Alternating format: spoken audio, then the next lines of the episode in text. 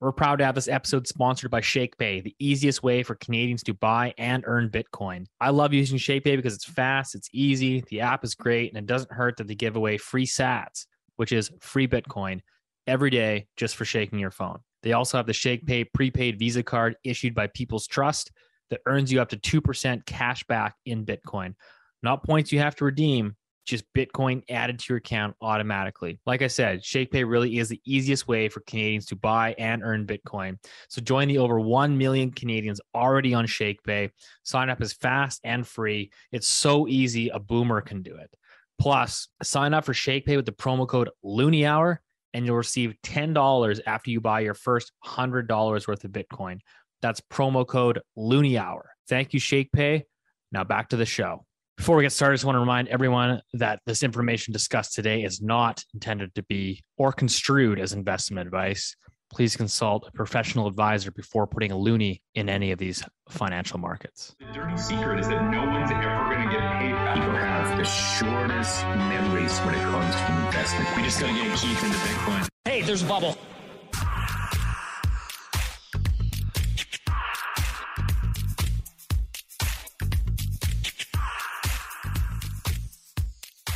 Welcome back to Loonie Hour, episode 61. As always, joined by the three amigos. We got Keith Dicker of IceCap Asset Management and Rich Dias of Acorn Macro Consulting. Welcome back to the show, gentlemen. What's going on, Rich? Back, uh, back in the Oh. homeland. Oh yeah, uh, nothing, man. Just nothing. Watching too much World Cup. Portugal, we won six one. I now that Canada's out, I'm cheering for Portugal. Um, and they sat Ronaldo, so he was not happy. But they won and they played beautifully. But other than that, just back and back to the grind. Jim, too much World Cup, not enough working, way too much beer. Otherwise, nothing. What about you, Rich, Keith? Please. The Portu- the Portuguese farmer. That's right, Portuguese farmer from Canada. I just, you know, obviously we were traveling last week, and it was it was a lot of fun. And my God, we have so many nice people that attended that yeah. event. Yeah, I, I spoke with I think almost everyone, and I really enjoyed it. I was just thrilled to see everyone. But like everyone, as you get older, you know, when you're younger, you like to travel for work because it's it's fun. You know, you get to eat for free usually, and uh, but as you get older, when you travel, you like to get back home again. So I was excited to get home, hang out with uh, Mrs. Ice Cap, and you know, be in my own house, you know, for the weekend. So here I am, I'm well rested again. ready Who wouldn't want to be excited to get back to that mansion? Um, no, it was great. It was a great show. It was a great turnout. Like, uh, you know, we're obviously extremely humbled. Uh, thank you so much for coming out. To you know, everybody that did. You know, packed house. I, I personally thought it was better than the Vancouver event. Uh, little, little bit of a different vibe and different setup. Um, I think it was just a way cooler venue, but it's uh, a lot of people are asking where the next road show is going to be for the Loonie Hour here. So um, we're we're open to suggestions. Top of mind, anyways, guys. Um, I'll throw this out there now as I'm thinking Calgary or Montreal, maybe. You know, spice it up a little bit. But uh, anyway, I want to go skiing. Let's go to Calgary. Calgary's nice in the summer, though. Is it? I want to go skiing. I don't care about the summer. I want to go skiing. All right, well, there you go. Uh, if you have any suggestions, obviously drop it in the uh, the YouTube comments or send us an email or what have you. But uh, yeah, we'll we'll be start planning something fairly soon. So, but no, one So of the my- convers- My favorite person to hang out with at the Toronto event was Rich's mom. yeah, she's way cooler. Great lady. She is. she didn't mention diffusion index not once during the conversation. oh, you guys are so mean. It was lots of fun. Oh boy. Okay, Yeah, the one- what do we got this week? What do you got, man? Uh, I mean, the theme of the last week's you know live episode was the Bank of Canada. We had the the big uh you know the big Twinkie bet here. Uh, so obviously, Bank of Canada raised rates 50 basis points. That was the Loonie hour. That was the market expectations. We asked, we did a poll uh, at the event, and we got people to raise their hands, and the overwhelming consensus in the crowd was 50 basis points. So uh, you know, as the old saying goes, the crowd is often right, and and the crowd was right, and and Rich went with with the crowd, the market, fifty basis points. So uh, Keith and I will uh, will get into the Twinkie here. Hooray! Thank you, Mrs. Market. um, My God, these things were good. We should really get a sponsorship from Bookie. Oh, it's, There we go. so I don't know if I told you guys when, when I was a kid, uh, my neighbor across the street, this guy uh, Dave Chater, he drove the uh, the delivery truck for the Vachon cakes. Do you remember the Vachon cakes growing up? Cheers, You buddy. guys don't remember? Yeah, I remember them. Yeah, I love them. Yeah, and uh, so we're always playing street hockey and stuff like that. And you know, Mr. Chater would drive by when he when he finished work. He always finished quite early. It didn't seem like he put in a full day to us. But anyway, he when he would finish, uh, he'd have that that big delivery van, and he'd always throw us a box of like the uh, the half moons, the flakies, and all that stuff. So I grew up on this stuff. Here's another Twinkie. As I'm eating, maybe Rich can fill in the. Uh, Get in there, take Here. a bite. Yeah, dude. I'm not gonna lie. I thought you were gonna Those show look up with like a massive like gourmet cinnamon bun Yeah, me too. I. d- after that lemon loaf appearance. Um. Anyways, Bank of Canada raised rates 50 basis points. Um. So what of, are we you at know, now? We're at four point two five percent, so we're up officially 400 basis points on the year. So a 400 basis point tightening uh, in less than 12 months. You remember the first rate hike was officially in March of this year. So the the rug pull is nearly complete from the Bank of Canada after telling Canadians that rates would stay at zero until the end of 2023. This is the fastest rate hiking cycle I think in in recent history. Rich, I don't know if it goes back to the It What? is. 80s. Yes. Is it more? Well, no. So like in, in my business, people always like to say, oh, it's the first time this has happened in 15 years, or it's the highest this or the record that. Um, and so, um, you know, in continuing with that long uh, tradition of strategists ma- making, uh, giving out stupid stats, um, it's that 400 basis point move is the fastest rate hike I'm seeing in 27 years. So 1995. So Keith would have been, I don't know, 40 or something. I don't know, who knows. But it, it- it's it's just incredible. It really is. The pace is in, is really incredible, and I think that something's often forgotten. It's not only just the pace, right? Because in 1995, um, I'm using the three months Treasury bill as a proxy, and we'll share the chart. Um, 1995 interest rates are six percent. So you've got right roughly six seven percent. Maybe you got into the eights towards the end of the year. So if you're jumping up 400 basis points on in that, do you know what I mean? The, the the quantum and the magnitude, the magnitude might be the same, but it's on a much higher sort of base. Let's say I'm not maybe I'm not using the right word, but you get the idea, right? It's 400 basis points over 400, whereas now we're doing 400 basis points uh, off of zero or 0.25, and that's the first thing. And the other thing to remember is the debt levels are way, way, way higher now, right? So we've talked about this before. So the first point I made was about duration. And then the second point I, am making is about, you know, service costs, which you're going to get into, Steve, the ability to service that debt. Um, and then the pace, and then obviously, like, uh, yeah, so that th- those two things are a material, material difference. And then also, inflation was higher. I mean, it, it's just, it's, it, you know, it's easy to just say, oh, yeah, 400 basis points. We've seen this before but it's it's you know not all they were not all created equal and it's it's really interesting interesting i mean bad Um, yeah, no, Rich. Go ahead. Whoa, uh, yeah, okay. So, uh, you know, Rich is right. Um, y- you can't compare today's rate environment to what we've had in the past because the past has never replicated or even looked or, or smelled like what we have today. So, going from zero, which is basically free money around the world, to the level where we are today, now at four and a quarter, and it was the speed that which it went, and also um, again, like we always like to use the, the phrase that like risk has been synchronized around the world. Back back then, you know, the Americans started raising rates and, and the Canadians, you know, they were sort of following a line back then.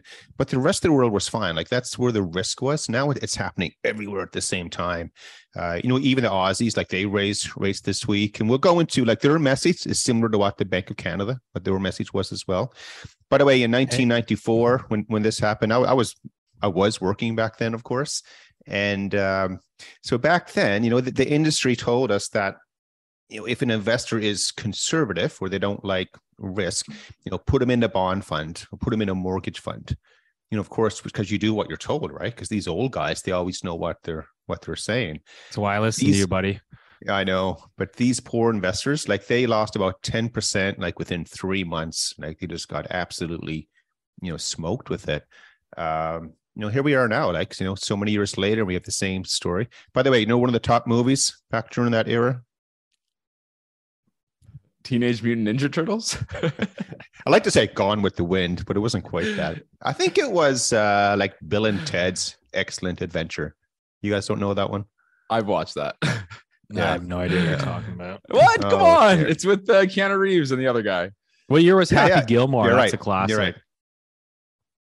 That's a little later. Anyways. Yeah. okay. So there we go with with the race. What did you have there, Steve? Well, so I mean, to Rich's point earlier, right? Because like I love like you know, Twitter for me is just such like a fire hose of like sentiment indicators and just like what what what people are thinking and talking about, and like the constant rebuttal is like, yeah, you know, like this is like we're going back to like the good old days, like the normal rates, like you know these last couple de- this last decade was like this fictitious rate environment, which yeah, I, I would certainly agree that makes sense, but we have to take this into context of like where debt levels are. So to Rich's point, the last time we had this sort of pace of rate hikes, uh, aka the the mid 1990s, uh, household debt to GDP in Canada was about 60%, 60% debt to GDP. Today you're at about 110% of household debt to GDP. So like they're they're not they're not even remotely in the same context. So this is where I think we, well, I mean, we'll get into it. Um, but what I'm seeing personally, okay, feet on the ground is just like the real estate guy. I still believe that how like housing is, I think the housing is the business cycle, or it's a leading indicator, in my opinion. Um, you know, it's, it's in this most country. Canadian- well, in general, there's that N, uh, the NBER paper that was said housing is the business cycle that was written in 2007. I still think it holds true, which is if you think about it, at least in North America, whether it's Canada, in the US, particularly in Canada, that six you have a 69% home ownership rate. It's most Canadians' largest asset. It's the retirement fund, basically, is their is their primary residence. It is what it is, right or wrong. That's what it is. And every time your house goes up in value, like you know, people refinance their house, they got more cash to then go and spend. So, and it has like the wealth effect, right? If your house goes up, you know, a million bucks, you're going to feel wealthier and you're probably going to go and spend some more money. So, when housing starts to roll over, I just think it's just it's an indicator i think moving forward of, of where spending is going to go and and the knock-on effect of that. So we can talk about it in greater depths but like when housing volumes collapse in canada like they are where like there's hardly any transactions like you know transaction volumes down 50% in, in our two major metropolitan cities there's no furniture being sold like who's gonna you don't need you don't need a new couch when you don't and there's no housing transacting. And, and same thing for like home renovations and and all these other house so anyways long story short is that's kind of what i'm looking at. And the conversations that i'm having right now with people is that this is really really starting to bite. There's yes there's an element of fixed mortgages right? There's uh i believe it's about two-thirds of all mortgages are fixed but then you've got sort of the one third, which is this floating rate variables, these fixed payment variables, which the Bank of Canada says now over 50% of them have been triggered. Um, I think after this most recent 50 basis point, I would imagine basically if anyone that's on a fixed payment variable, I would imagine they're probably more or less all triggered at this point and paying no principal. So, But Steve, the fixed isn't fixed. Sorry to interrupt you, but isn't fixed also kind of a misnomer? Because if you're fixed for two years, you know, you're not actually fixed, right? Yeah, I mean, yeah, exactly, exactly. So it's like the longest duration, like anyone typically signs up, is five years, right? So you're always anyone that what took out a mortgage in 2017 at about 2.5, 2.8 percent is going to be renewing today at about five and a half. Like that's a that's a shock. So and then you can go in and say, okay, all the privates, you can go and say all the, the B lenders, which are one to two year terms. So long story short, there's a lot of debt that's going to be rolling over that's in for a real large payment shock. And the conversations that I'm having with normal people day to day on the ground, investors, families, etc., is there's there, there's there's big problems coming. Um, Vancouver, Toronto, like I said, that the house prices are really high. Yeah. There's not the incomes aren't that great. People are t- people have been ingrained to take on a lot of debt, and it made sense because if you were taking on debt over the last ten years, you were basically paid to take on debt, and um, and so you know we're seeing people with maybe their payments only up three hundred dollars a month, five hundred dollars a month, but you've got others that are like thousand bucks, fifteen hundred bucks, two thousand dollars, and like after tax, who's got an extra eight hundred dollars a month kicking around? And And don't so- forget taxes are going to go up as well. It- I- am laughing I- yeah. because if you don't laugh at these things, you just cry, right? Keith, I don't know. Keith, you're mentioning something last week about the, one of your friends had the enormous increase in their Yeah, um, 'cause mortgage it's- payment. Yeah, so I mean, we'll talk about the rate increase and uh, you know what we're expecting and, and stuff like that. There's so many things happened this week with with the Bank of Canada, uh, but but the first part is so um, you know what one of the one of the guys I know he, bought his house. The rate was I think 1.2 when he bought it, and then it was up at 5.2, and that was before last week's rate hike. The change in payment they were asking for I think it was 2,700 bucks, and he said I can't do that. I could do a thousand. So they said, okay, we'll, we'll take a thousand. So I imagine now, you know, today, um, today's Thursday, of course, right? So we're a few days beyond. But, uh, you know, everyone who's been triggered already, that's mortgage rate wise, not another way. They've, uh, you know, their, their payment's going to go up. Isn't that correct, Steve? Like you, every now with prime going up another 50 basis points, uh, it, it's going to happen all over again. The um, so like my take on this, you know, we we had a, again we had a lot of fun like doing that live event with gauging what people were expecting for the rate hikes and everything. And uh, it's important though to understand what what's what's behind the expectations for rate hikes. So in, in the financial world, the, the financial market instrument was pricing in 25 basis points economist the consensus average was was 50 basically so when you talk about yeah the market was expecting 50 it, it wasn't. It was the economists were expecting 50 and the market was expecting 25 so um you know in financial market world people either made a lot of money or lost a lot of money last week with, with the announcement. And uh and then you came to the ice cap you know prediction which was you know a, a little outside you know as, as they say but you have to go in you know we had again a lot, of fun with it. But when i was explaining you know why i was anticipating maybe they'll stop. The whole premise was you know i think they're at the end of this cycle. And and that's effectively what they signaled with the uh, the minutes or the notes that came out of the meeting there, there was no live presser afterwards by the way He's too afraid uh, to come out. Too. Yeah yeah no no they're actually scheduled events so no, uh, I'm, this- I'm teasing. I'm teasing. yeah n- none of that stuff happening but um you know the the language that was used um what it did it, it's for the first time it strongly suggested what's the wording um I can read it out for you if you want. well no i, I have it here. All, previous meetings the language clearly stated that rates will go higher or increase further as, as we keep going. For the for the current meeting they said we will be considering whether to raise interest rates further. So that, that was the key word whether. And um, so effectively now you know they're they're doing that pivot. So from their perspective they're saying hey things are getting stressed right now but we we want to do another rate hike because it's probably their last kick at the can here as we go down the road.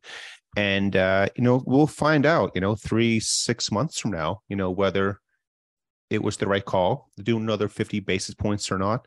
But the other thing to think about when the uh, announcement came out like really if everyone's expecting 25 basis points or zero or, or 50 and if what flashes on your screen is 50 every other moment in time prior to this meeting the canadian dollar would have been up 1 2% it was just on fire and uh, what happened at, at this point the canadian dollar went up a little bit and it actually closed lower for the day than where it was prior to the meeting so again, financial markets are always looking forward. You know, they're not driving with with the rear view mirror.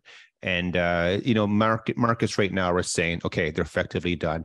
And then when we know, for whether whether it's important anymore or not, but right now markets are uh, pricing like again, they don't raise rates by these small amounts, but maybe the highest that we'll get will be like four point three eight percent. So basically, the market is now saying all the rate hikes they're now done. So what we have coming up between now and the next meeting, which is uh, it is in January, um, we have two inflation reports coming out. We have a uh, an employment number coming out. We'll have another monthly GDP data print coming out. Um, sure, there's a diffusion index in there as well with, with the Ivy League, with the Ivey with the Ivey uh, PMI number. But uh, we'll have some more data, and a lot of people are expecting that it, it's in Q1. We'll start to see some rollovers coming. And we'll So- also have probably more provision data from the banks, which you're always uh, you're on on that, Keith. And then the other thing is the the lending data, which is lagging but also really important. And then consumer confidence, which is continues to fall. So those are the other ones. Sorry, I want to tack on to that. Sorry, Steve. Are we gonna, Keith? Are we gonna have? I'm not sure when the January meeting is on the top of my head here, but are we gonna have two inflation reports from Canada before the meeting for the for the next meeting? Oh, just go ahead. Two. Two. Okay, okay. We are having two come out. Yeah, absolutely. And like, and with the bank earnings cycle, that that's good because you know you always want to get data to confirm, you know, what's happening or you know whether the trend is changing. Uh, the Canadian banks they're not on a calendar quarter system, so um, the next. It's going to be uh when are we looking at here? Sorry, February 24th. So the end of January is the end of the next quarter cycle for the banks. So in, in February, we'll get all the banks reporting again.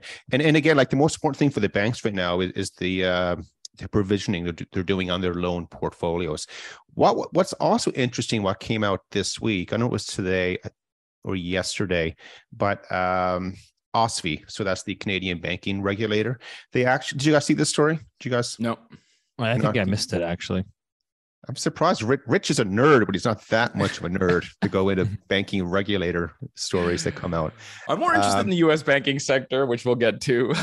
I know. I mean, you know, I'm pretty cool, but I like to go nerdy stuff sometimes too. But uh, they increased uh, capital requirements at the banks uh, post post the Bank of Canada. Yeah, whoa.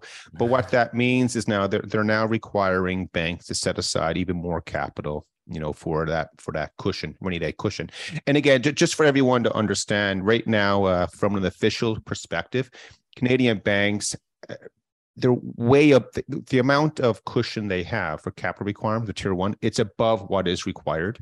So they're not like anywhere skirting the edges or anything like that. So again, we're not suggesting that there's any kind of stress right now at the banks. So don't go running, you know, to open a bank, open a bank story. um, but the fact that the regulator is suggesting that, hey, you know, we- are getting a bit concerned here. And I do think now with this extra 50 basis points hike, as Steve mentioned, it's going to push some people uh, off sides.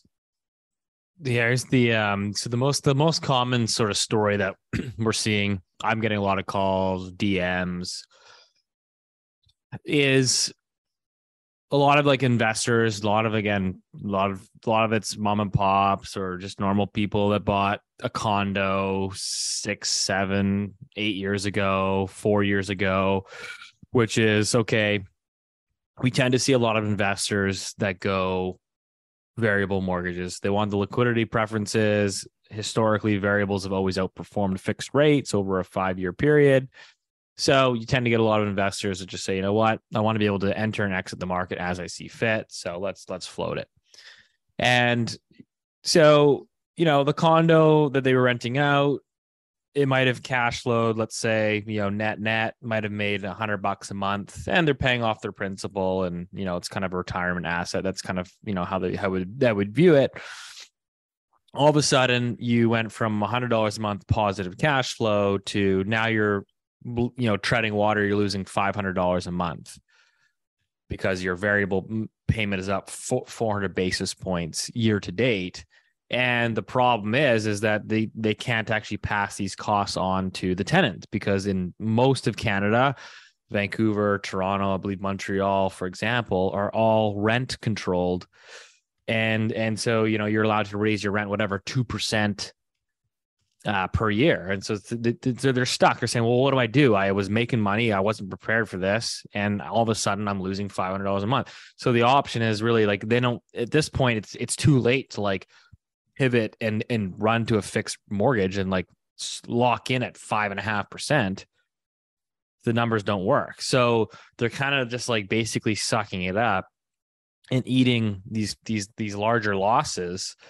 Um, and some are opting to sell and i think we're going to see more opting to sell in in 2023 because again if you multiply this and say well maybe you got two investment properties and now it's you know 500 bucks times two of those is a thousand bucks a month that's going to hurt so this is kind of the story that i think is really happening and we're seeing this again on on young families um that bought in. You know, we got a couple emails this week, right? Just just to the Loonie Hour, which is, hey, you know, I bought a house last year, went with a floating variable, and now we're you know up 800 bucks a month in our payment. We just had a newborn child. Costs are adding up. And, and so, anyways, long story short is I just think the financial stress is really going to start to build. Steve, can I ask you a question? I saw that um, I saw this argument on online. I can't remember who it was. For so forgive me for for forgetting that. But this guy was saying that you know because you have um, higher mortgage rates, you have less churn, so volumes, sales volumes go down. People then take their listings off the market, and then that reduces supply, and that sort of second order effect is to then sort of put a floor under house prices. Is that is that does that make yeah. sense? It sounded very convincing, but it also sounded kind of BS. So I'm just trying to figure well, out. What that, was he saying again? He was saying the inventory was being. He's, yeah, he's saying because you know because house prices have fallen and mortgage rates are so high, and people basically cannot go to the market. There's the other side of that, which is people the um the, there's the inventory side, right? Because people are not happy about the, the house price that they're gonna get, or and we know that people um yeah, and and they can't move to let's say their next property, for example. You have a situation where you know a supply is pulled off the market and when you reduce supply and demand remain steady you know prices can go up. So does that sort of make sense or is that you know or if we if we pass the event horizon and there's just too much negativity um, yeah, I think. That- I mean, we're definitely see if you look at like new listings, for example, in most of these major markets, they're all like they're all like decade lows. Um, so people are actually opting not to sell um, because I think they're not really happy with market conditions. They think it's going to be, you know, this is going to be a better time to sell in three, four, five, six months from now. And, uh, you know, I can't get the price I want. So let's just, you know, even if we were on the market, let's pull it off the market. So inventory levels are actually quite low right now. And that, in my opinion, is actually providing uh, support for pricing. Okay, cool. I think prices should arguably be lower. I think they're still going to move lower because I do think we're going to get a, a, a good chunk of inventory in the spring as we normally do. Um, so that's probably maybe your next leg lower in pricing. But I, the one caveat is I know that's a strong argument in the US because what happens is like if you're a homeowner in the US and you've got, you know, a 30 year fixed rate at 3%, there's no option in the US to port that to a right. new property. So okay, if you're like, oh, it. I want to go and like upsize and move to a new neighborhood, well, you, you really want to give up your 30 year fixed at 3% to go get, you know, a 30 year at six and a half. So people are opting to basically there's no inventory like in the US. So but in Canada, right, you port your mortgage to whatever property you want to go to. So if you got if you locked in a five year at one and a half, you can just take it to your next property. So um, I have another question. Isn't the real estate market like notoriously opaque in the sense that like so when you're looking at stocks, when you buy when you want to buy a stock, on the you know on Keith's expensive Bloomberg machine. You can see you know a thousand Apple stock. You can see a bid ask spread. You know you can buy literally millions of, of dollars worth of a particular company or whatever it is. And you know for every sort of price between a certain range, you know someone in the market will match you. And it, it's more or you can you know you can see it's more or less let's say transparent for lack of a better word. Um, but if if if people pull their their listings, let's say, you know you don't actually have i mean do you have a clear indication that prices have fallen so for example if house prices were being sold at 100 but everyone pulls their listing you know is the is the intrinsic sales price you know this like mythological sales price that no one can really identify but exists you know sort of is really at 70, but because no one has house prices on the market, who knows? It might be at 60, it might be at 50. Do you know what I'm saying? Like, Yeah, things are almost going like no bid. There's like those. Yeah, right, so the no bid. I think that's the one thing where it's like I know like a lot of like the finance guys. You know, I chat with a lot of like portfolio managers that are like cl- my clients and stuff like that. Um, it's it's hard for them to like kind of wrap your head around it because like housing is so much different. Where it's like there's there's so many inefficiencies Right, in, that's in it. That's- residential housing where it's like you can I can literally like so everybody tries to just like lump it into like oh the median sales price is down 18% or the home price index or the Teranet which is like the lagging us indicator like there's literally like pockets of neighborhoods where like some guy will be in like a tough situation and he's like he panic sells hits the sell button takes a low bid and and he'll sell for whatever 20% below Market. recent peak. And then you'll get like another neighbor that just like holds firm and gets, you know, a, a much higher price than him. So there's no, Right. like, especially in this market, there's no, it's the price discovery is so hard. So when I go into Got like, another list- pickup line. It's called uh, information asymmetry.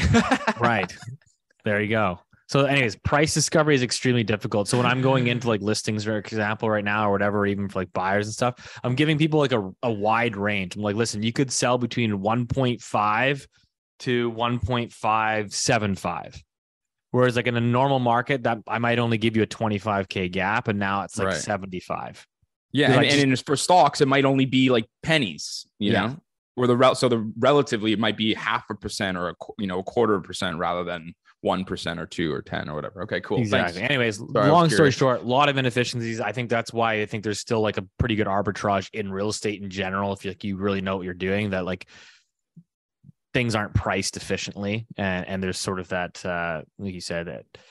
Um, I'd like to, I'd like to see the price discovery on on Rich's pickup lines. I would imagine it's quite high. The valuation is quite high on them. They're very different than uh, the ones that that Yeah, I they don't work hear. very well. I'll So just- just so to, it's, a, it's a uh, low price. surprise, wanna- surprise. I want to carry on one, one for it, part of the conversation. I think right now, it, it- this is the the end of this first wave. So the first Right. wave was rates going up. You know, a lot of people are getting stressed. There earlier, I just just tweeted out just asking people anecdotal stories about how are these rate hikes affecting people with with payments, and um, there's a lot of stories come in. People as you mentioned, Steve, everyone's payment has gone up who's exposed to that kind of a mortgage. In terms of how they fund it, it's either just taking out all of their discretionary income. Some people are taking on second jobs and, and stuff like that. draining we are- savings, investment accounts. Yeah, absolutely. It's uh, or like some people turn their basement into a, a rental unit. I mean, there's things you need, and that's what we do, right? You do things to survive. That- That's that's what we do. And um, but so this is the end of the if if the Bank of Canada has now stopped raising rates, which is what I suspect they have, right? So let- let's I'm, agree- everybody. I'm in agreement with you. Yeah, you do not want me to eat another Twinkie on this because it means it's going to become more expensive for everyone. Um, but so that's the first wave or the first volley.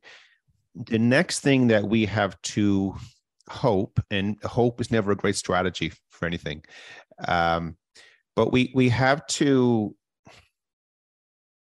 hope that we do not get a hard landing coming up. Because if because right now we have this stress that's created with rates going up. If job losses follow this on this next wave that's when you get the forced selling. That's when you get other knock-on events taking place because it's not happening yet. I mean employment data is still pretty pretty good. Um you know you know wherever you traveled around i'm not seeing a lot of these mass layoffs that that's not happening yet. I know there are anecdotal stories of course but uh, if we get that, that's when you're going to see the next wave of you know stress really taking place, and and we're probably in Q1. That's when we'll see that coming up. Steve, I know earlier you and I were chatting a, a little bit about um, I, I call it the pre-construction model or market. What do you call it? pre-sale market. Pre-sale. We call. Well, I mean, you may as. well- I mean, if you're a finance bro, you just call it a futures market for for condominiums. can you is. can you talk a little bit about that and maybe what's what's happening? I know that's it's a smaller percentage of of, of the of Canadians are involved with it, but it does have a, a knock on effect coming up in, in a number of ways. And uh, my other question with it is, you know, it, for anyone who is interested in maybe buying one of these properties at a distressed price, uh, how do how do you you know how do you find these? Yeah, um, that's a good question.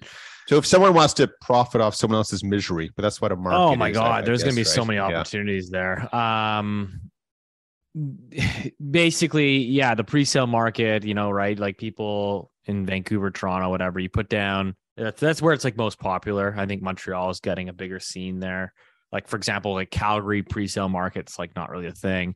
Um, but Vancouver, Toronto is where it's really like the big, the big news. So yeah, you'll, you know, do you go like, let's say there's a high rise condo project, you know, they'll usually start pre selling them before there's like a hole in the ground. They'll pre sell them, you know, four years out and say, okay, we want to build this project. Typically speaking, at least in BC, Vancouver, the developers usually need to sell about 60, 65% of the building in order to get construction financing. So they go to the, the banks and say, listen, we just sold 65% of the building. Now give us our loan so we can dig the hole and build this tower. So people typically put down, you know, usually minimum 10% up to sort of 20, 25%. And then, you know, you'll you'll close on it 4 years down the road or 3 years depending on the on the project, right? If it's a townhouse, which are pretty quick construction timelines, they might only pre-sell those 12 months out. So it all depends on when you bought it. If you bought a condo 4 years ago, the chances are is you're still very you're almost certainly still in the green project to project. Now the problem is is that the people that are going to be coming up, these projects that are going to be closing and finishing construction in the next, you know, three, six, eight, nine months, those buyers now have to go out to the market and get financing. And so, how many of them that bought are like prepared, or we're we're we're running their numbers on the scenario of oh i'm going to have to pay five and a half percent on my mortgage when i go to close. Not only that but you got to get stress tested to get approved at seven and a half percent. So there's going to be a whole cohort i think of people that are going to oh shit. And and they're they're going to have really tough times to get financing. They might have to go down to a b lender for example like a home capital or equitable group. That's more expensive very costly uh, and then you have a cohort of people, I would call them the ultimate speculators, where there is a cohort of people that literally just bought pre sales. I have a question for you. Yeah. So when you start the pre-sale market as a buyer, how much do you put down on day one usually? It's usually in like tra- like uh tranches or whatever. So like usually you put five percent down on signing, like another ten percent after you remove your conditions, you know, a week later. And then you might come up with a final five or ten percent, you know, six months later. So it's a, a scheduled. yeah, it's through. scheduled. So like a lot of like young first time buyers usually like them too because what they can do is they go they go, well, you know, I'm growing in my career. I don't have a 20% down payment, but I can come up with 10%. So I can put down five today and I can put down another five in three months. And then I don't have to worry about like financing and getting a mortgage for another two and a half years. And by then my income will be up and I'll have my 20% down payment and I'm good. I, I have And a the def- nerdy question. Oh, go. Sorry, sorry, Keith. Go, go. Yeah, uh, uh, sorry, uh, but the but the developers then are they usually financing this through uh say through the main commercial banks or are they down like at a second tier level? No, yeah, like the big guys are always at like you know the RBCs, the Scotias, the TDs. So the, the big guys are always at like tier one lenders, and then you know if you're smaller, mid size, you might drop down to a Canadian Western Bank or or a local credit union, stuff like that. Rich. So My, my question was just that is there ever a time where people become indifferent from like walking away from that contract? So let's say you put 5% down, but house prices are down 25% or whatever. Isn't Yeah, there like a good question because like we saw that in 08, 09, like you, you get sued, right? So the, the developer oh you do get sued? the way it's the way it's Okay. written is basically the developer like okay i'm going to take your 10% deposit that you gave us and now that i have to resell the unit at a lower price i'm going to sue you for the difference Okay, so okay, so it's not that not as It- it's, it is it's okay. pretty it's pretty black and white like Okay, it's fine. like You walk But away. there has to be an- But there has to be an arbitrage somewhere. Like if, if I'm going to walk away, I can set up a corporate structure or something to come back in and buy it. And, you know, I, I don't know. I think Net it's on it. pretty, pretty cut and dry. Anyway, there's think- gonna be a host of there'll be a host of people. Rich is thinking about that. Rich is thinking, no, oh, I don't man. think anyone's. No, I'm not smart enough for that. Rich, you I'll can make stick- I'll hundreds of public markets, dollars. please.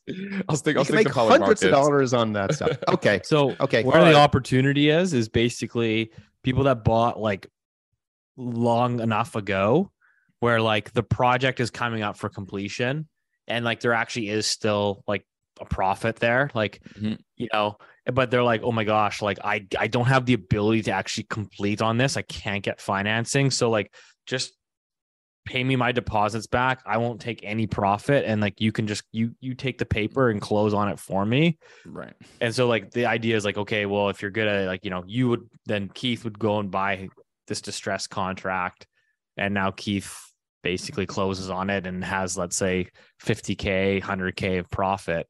And, you know, maybe you can resell that once you actually complete. So that that's kind of the idea. Um, so I think we'll see more of that as well. Yep. All right. Thank Can we you. switch gears? Yeah, let's switch gears. Let's get out of this nonsense. I'm sick of this bear market. Um, Five years later, I'm still sick of this bear market. I love it. The professional Um, Steve Saretsky, the professional YouTuber. yeah, yeah, no doubt. So, uh, Rich, you you and I were uh, bantering off air here on uh, an article that came out from Oh, yeah. Scotiabank. It's, I don't know if I- it's better than an article. I would say it's a report written by. Uh, you go into it, but it's it's more than just an article. It's a report. And Okay, I say that so because we should give the guys their credit and because they did some good work. But go ahead, Steve. Okay, so it's it's basically an article that came out. Uh, not an article. It's a report that came out from Scotiabank, and they basically said, um, you know, they were kind of picking apart, you know, what was causing inflation, and so there was an investigative journalist. Uh, that's what he's calling himself. We use those terms Uh, lightly. that basically says, oh, you know, so much for just inflation. New report from Scotiabank says 85% of our inflation is from global or foreign forces and supply challenges. Uh, basically came out and completely butchered this guy at Scotiabank's report. Um, I, I don't think he actually understood what he was reporting on. Um, you know, it's like it went viral and everyone's like, yeah, see, like it's not our government's irresponsible deficit spending or you know the, the central bank monetizing all this debt. And and so you know rich and i as we've talked about on stage at the live Loonie hour event was like we feel now that we have a, a platform for canadians is that we have a right or i think a moral obligation to speak up when we think there are there are sort of fallacies out there. And and we want to obviously get out there and get the truth out and try to help people and educate them. And so rich i don't know if you want to like you know spit back at this report but basically saying excusing or recusing our government to say that you know they were not responsible and this is just you know vlad putin's job Yeah. So listen, I, I think there's a couple of things I really want to get off my chest. Number one, the report's actually extremely well written. And I think his name is Jean Francois Perrault. He's from Scotia Bank. I think a couple of things really bugged me. Number one, this guy did a, in my view, I read the report. Um, you, it's easy to find online. Um, he did a freaking amazing job. He's obviously a very smart guy, understands statistics, and clearly understands economics. And what I really annoys me about what this fella did I won't give him I won't give him any any credit because I think he not only insulted the intelligence of this gentleman who wrote the report, but grossly misrepresented the overall conclusion of the report. Um, and and and that's fine. I get it. People have their political leanings and stuff, but you know, you know, the, the reality is is that uh, his point was, you know, it, it- the most of the inflation was a function of outside forces, and you know, you know, in a yes, that's true. There was lots of outside forces that contributed to inflation, but as we've discussed here before, just some like really basic facts are worth noting. One, most of the inflation is due to shelter, which regular listeners will know. We've talked about this before. Shelter is 40% of the CPI uh, the core CPI basket, 38.9. And that has contributed nearly half or more than half of the core inflation. And the core inflation right now sits at 5.3. The contribution is 2.7. I'm not good at math. You guys figure that part out. And so we we can see that that and then that shelter component, yes, part of that is a function of um, some more expensive, let's say, housing and heating and stuff. But really, it's you know due to the major subsidies that have been uh, related to um, rent relief programs and et cetera stuff. I'm not going to get into it. But the other thing that's really important is the report, and this is where I think he almost purposely misrepresented, although I'm not going to, I can't get into this guy's brain. But you know, the report says, you know, we estimate that these programs, all the programs, so Canadian Emergency Response Benefit, the Canadian Recovery Benefit, the Canadian Wage Subsidy, the Canadian Rent Relief Program, uh, et cetera, et cetera. He says, this guy Jean, Mr. Perrault says that it had a major Im- impact on the output gap. We estimate that these programs raised the output gap by 1.3 percentage points, implying that the excess demand we now see in Canada would not be present without these supports. Now, number one, um, what's an output gap? Um, an output gap is a, a, sort of a technical nerdy term, and I'll read you the Wikipedia. Is the difference between actual GDP or actual output and the potential GDP. Now, this is like kind of a you know you know stodgy topic that is best left for PhDs in economics, but the, the gist of it is if you have excess demand above what your economy is like you know, let's say steady state meant to have, it's inflationary, right? That's hopefully intuitive enough. And if you have, you don't have, you have less. Um, if you have, um, you don't have excess demand. If you have a negative output gap, it means you you're so below that potential number. You have a situation where you don't have enough demand, and it's usually deflationary or disinflationary.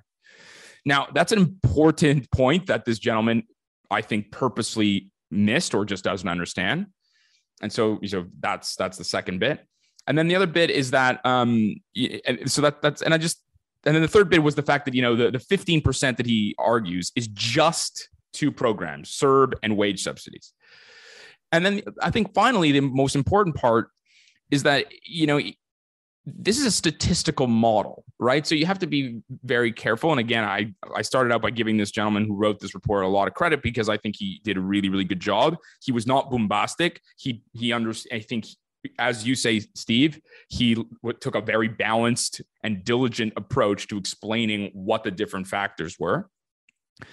Um, and and he, you know, he and it's and to say that there was not inflationary shocks that were from foreign sources is also wrong. We know that that's true right? Whether it's gasoline or whatever it is.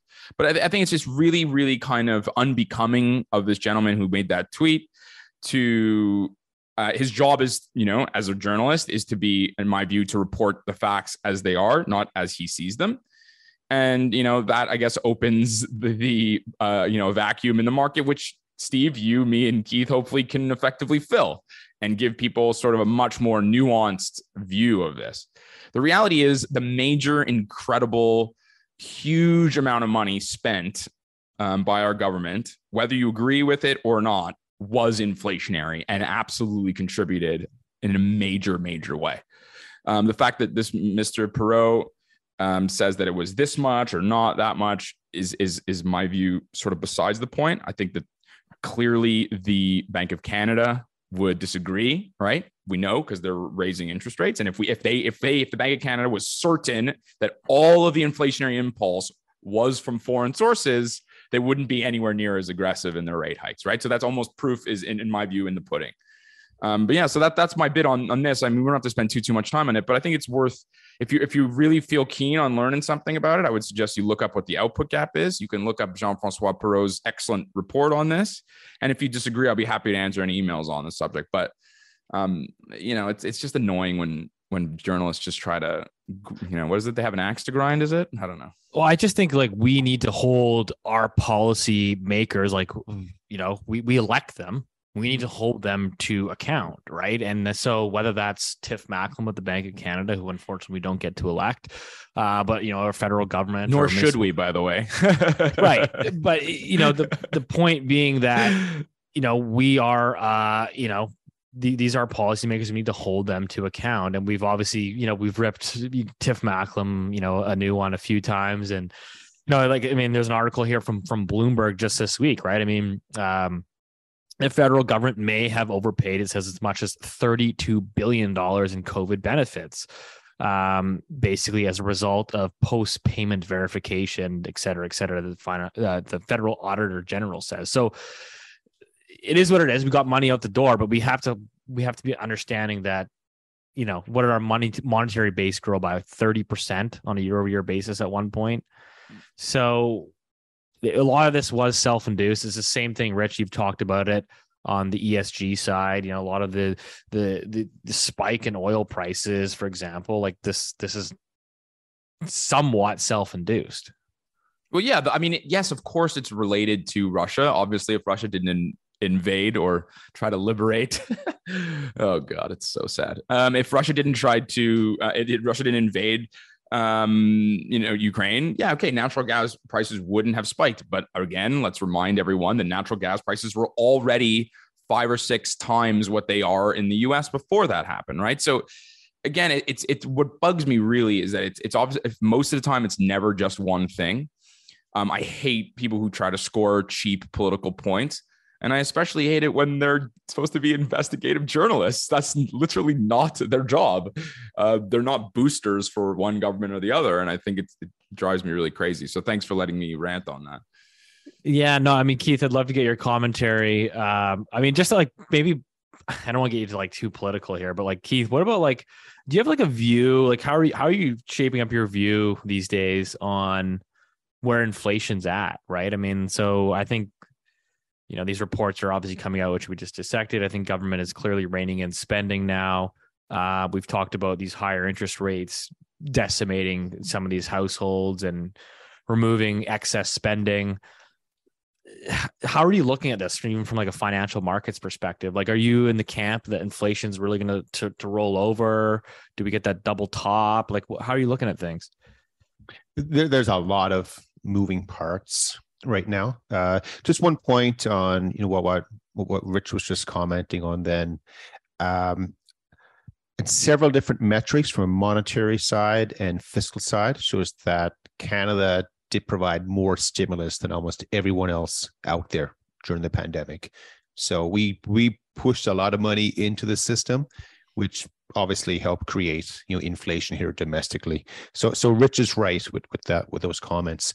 Um, so our view right now with with inflation, if there's no crisis coming up, no, and the whole Russia Ukraine uh, war it gets resolved peacefully and it doesn't expand anywhere else, then in, inflation is is going to come down what we suspect is that that is not going to happen. We we are in our mind right now. The conflict it it will increase, it'll expand, or whatever. I think that's the path we're going. It's not a hundred percent probability, but I think the probability is higher than what everyone's looking at as a normal cyclical market because you can't separate the two anymore. They become one. One has become the other. This creates the opportunity for the uh, for, for the distribution of commodities around the world to, to tighten. So whether it's on the energy space, agriculture space, or any other part of, of the sphere. Uh, so I, I think inflation numbers will come down over the next quarter or so and then it'll have the opportunity to just start screaming higher again into the second half of, next year. So uh, again, I think we're going to see these wild swings coming up. If it is just a normal cyclical downturn, I, I think you know, the long-term government bond is going to provide a, a, great return coming up. But then, if once we switch over then to um, you know commodity inflation coming in, which is supply uh, supply constraints, uh, you're going to see the opposite, opposite happening. So I, I, think we're in for this this crazy 2023 coming up. Everyone who thinks that things were so bad in 21, they're going to be better in 23. I, think you might be uh, either disappointed or maybe just shocked with where we're going. Well, how what what's the probability? What are you putting on like a financial event happening? I mean, I, I think we've all been chatting about it pretty much all year, right? Which is like, a central banks are raising rates. There's really never been a time where central banks have aggressively raised rates. There's been a soft landing. Um, there always seems to be some sort of financial event that happens. Seems like we got close there with with Japan and you know a few others, but um, I mean, what are your? I mean, what do you- Well, I mean, in terms of uh, you can sign a probability to anything, and if it doesn't happen, then people would deem it to be it was a it was a zero probability event. But like as an example, you know, when when Powell came out hawkish there about a week ago, um, what I'm hearing now subsequently was that one of the big private equity firms, you know, they they had a pretty big hole in their balance sheet. So they the Fed had to sound, you know, dovish for for a few days to help them get back on side even here in Canada, again, if we hit a hard landing, so we do get a not this soft, shallow recession, like a half a percent down or something. If it's one, one and a half, or, or two, like we're to see a a pretty big snowball, you know, start coming down from, you know, from Banff, Lake Louise, hitting Rich in Calgary at the live Loonie Hour event, something like that. Um, but again, I think it's a lot higher. It, it's incredibly higher. Here's like I found it interesting. We're talking about uh, BlackRock earlier off offline, I think, and uh, I don't know if we'll get into uh, you know that conversation or not today. But I, I saw an interesting data point on on BlackRock. So BlackRock, by the way, is one of the. is- I think they are the largest money manager in the world because they manage a lot of ETFs and institutional money and stuff like that. Do you know who the second largest shareholder is of BlackRock? I, I don't know. Take a guess. Someone, come on. Oh, uh, uh, Bill Gates. No, Steve. Oh, the Saudis. No, you have enough now, Rich. You're done. uh Let's ask the audience, everyone. There's no one here yeah, I don't really have a because we know they're going to be right. So the second largest shareholder of BlackRock is BlackRock. Oh, okay. that was a trick question. It's not a trick Well question. done. It's, it might be tricky for someone at your level, but my, my point is that there's a lot of I don't even know how to describe it. In the financial world today, everything has been wound tight. You know, we had that BIS report that came out uh, this week. Hmm? I think it was BIS, wasn't it? yeah, the it was Bank of the International off, Settlements. yeah, the off, um, the off balance sheet stuff. yeah, it's in the trillions, right? And you know, one argument of that, you know, they all offset each other. What I owe you, we get everyone gets in a room, we can cross it all out, but but nothing. You, people only get in a room after the event has happened. Leading into an event, you know, there's someone is in trouble and it turns into a liquidity event. Again, I I continue to think that central banks have ex, ex, raised interest rates to the point now where again we have to hope. You know, there's that word again that now we just sort of smooth out. So by the way, like the Bank of Australia, the the Royal Bank of Australia this week, you know, they they raised rates again, but they signaled, you know, they're they're probably done. So I think they all know that they've reached that plateau and you know, maybe we'll just grind through this and we'll get back there. But the main thing I love about the markets today is that we've had about 15 years of zero rates with no price discovery and people don't realize that that's not normal. So, like some of the smartest investment guys, finance guys out there, they're giving advice to people based on a 10 year period. You know that that's that's fantasy land. Now the Europeans have a lot of experience in in in that, of course, but not the rest of the world. That was a cheap So- shot. But what one thing you skated over was the BlackRock thing, which was we talked about this at last week was the ESG stuff. and there's another one now. Another domino is falling, which I think is worth sharing now, which is um, Vanguard. So Vanguard, if I'm not mistaken, is the second largest um, sort of ETF, second largest global money manager in the world. Um, I mean, they have an incredible. I don't even know how much it is, but if BlackRock's the first, Vanguard's the second, and Vanguard um, has decided to withdraw from Net Zero Asset Managers Pact. So there's the NZAM. My goodness, I hate acronyms, and um, which basically all these asset managers have decided. Um, I think it was founded in December 2020 or something like that. And there's like you know two or three hundred different asset managers have all agreed to basically push this agenda. Now, again, I, whether you agree with the agenda or not isn't is not necessarily the point. I think the pushback that's coming from, you know, I think there's like something like 19 attorney generals in the United States, mostly Republican, sadly, um, have been pushing, and their their point really is what what just to reiterate what we talked about last week is that um, you know their job is not to push a political agenda, regardless of whether or not you agree with that agenda. Their job and their fiduciary duty is to maximize their their shareholder wealth and to and be custodians of this money. Um, and so it's and it's fascinating that that um, sort of on the heels of you know BlackRock getting you know getting basically its knuckles rapped, having money p- pulled away, Vanguard sort of volunteered in quotation marks um, to sort of end its you know pact on net zero. Um, I think we're going to see more and more of this. Uh, besides the fact that these ESG, um, a lot of these ESG funds are not at all what they say on the tin. Um, and then, and on top of that, the fact that a lot of these ESG funds, in my view, directly hurt, I would say, in broadest terms, humanity.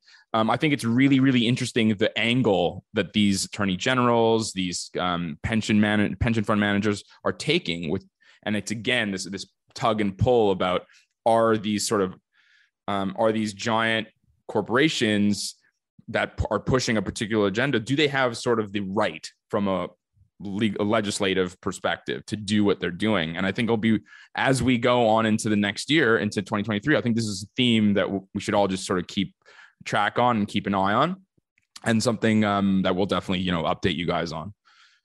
You know, I think you know we always have a pendulum. You know, everything is swinging right. slowly back and forth, and and all that.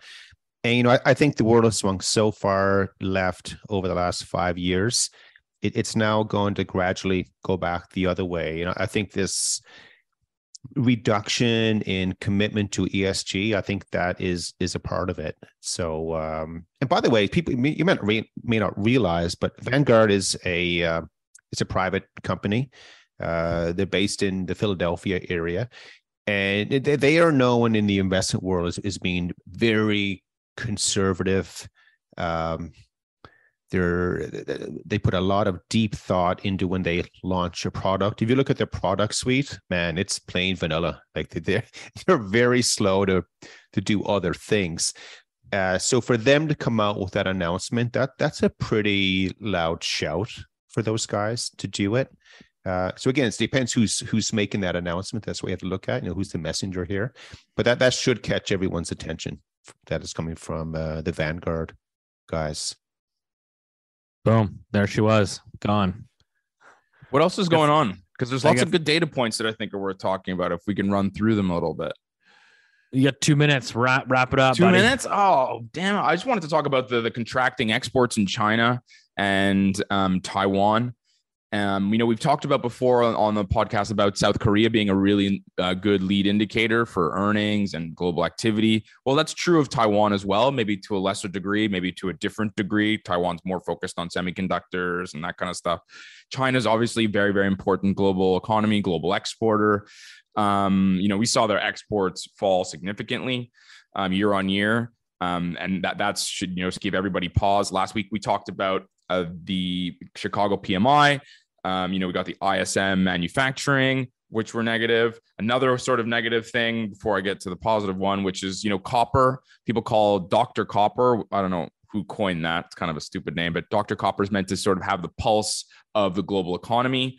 Copper exports in Chile, which is one of the largest uh, copper exporters or producers in the world, fell 27% year on year.